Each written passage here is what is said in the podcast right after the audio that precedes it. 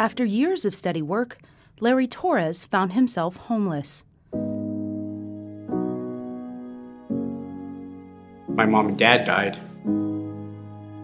and uh, I just had got a divorce.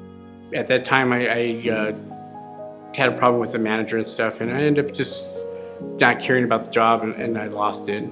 After moving to North Dakota to be with his family, tragedy struck. My wife ended up getting really sick. She um, she passed from she had cirrhosis, and um, then a couple months later, my youngest son died from the same thing. He, had, he was diabetic, and uh, he, he shouldn't have been drinking, and he died. And uh,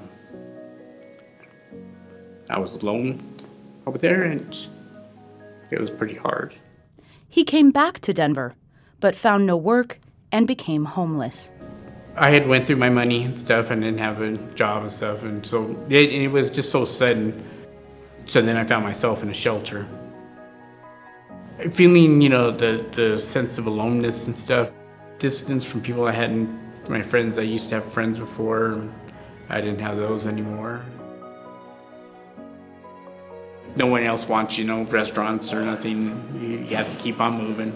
Same even with when it comes to like the parks, if you fell asleep accidentally. And usually that happens too because you're depressed.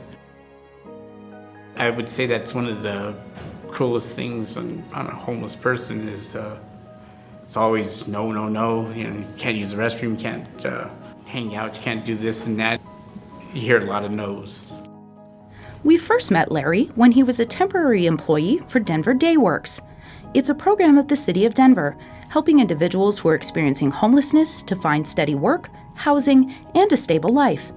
An outside contractor, Bayaud Enterprises, administers the program for the City of Denver.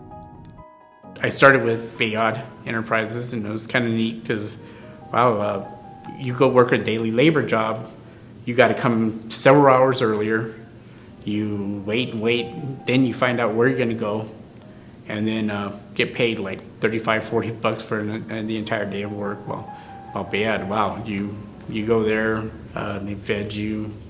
The first thing is like, what type of job would you like? And uh, so uh, I, I, was very appreciative. And when I got the job, was uh, the counselor there, Kevin Kelly. Uh, it seemed like he was more happy than and proud that I was a caring person. And uh, when I got my position too, a couple other people con- congratulated me and stuff. Real nice. Because of Larry's hardworking character, he was hired by the city's Department of Public Works. A couple days a week, I do the lawn. They have uh, recycled stuff over here, so in those big purple crates and stuff. So I take them from floor to floor the main building, the, that's the one I take care of. I walk through the buildings if there's a missing light or see if the bathrooms are okay. I love to do the job perfectly beyond what maybe the other person done or something because it's the way they make you feel. So I, I like to, and that's good. He was able to get housing through the Denver Dayworks program. I heard I had a studio waiting for me, and wow, what a difference that's made because um, in shelters. Uh, you can imagine I couldn't leave I couldn't leave something behind if you went to the restroom or something like that. If there wasn't a friend to watch it, it could be gone. I lost my phone there and some medicine one time. The program has helped Larry to turn his life around, offering him support in addition to a job and a home.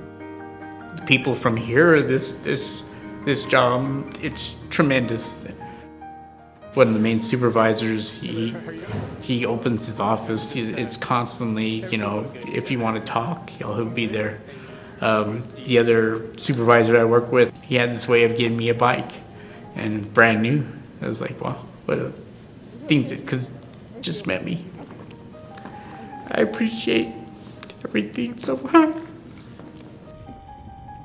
I love working for the city so far. It's been, been pretty cool and that's my story, I guess, kind of.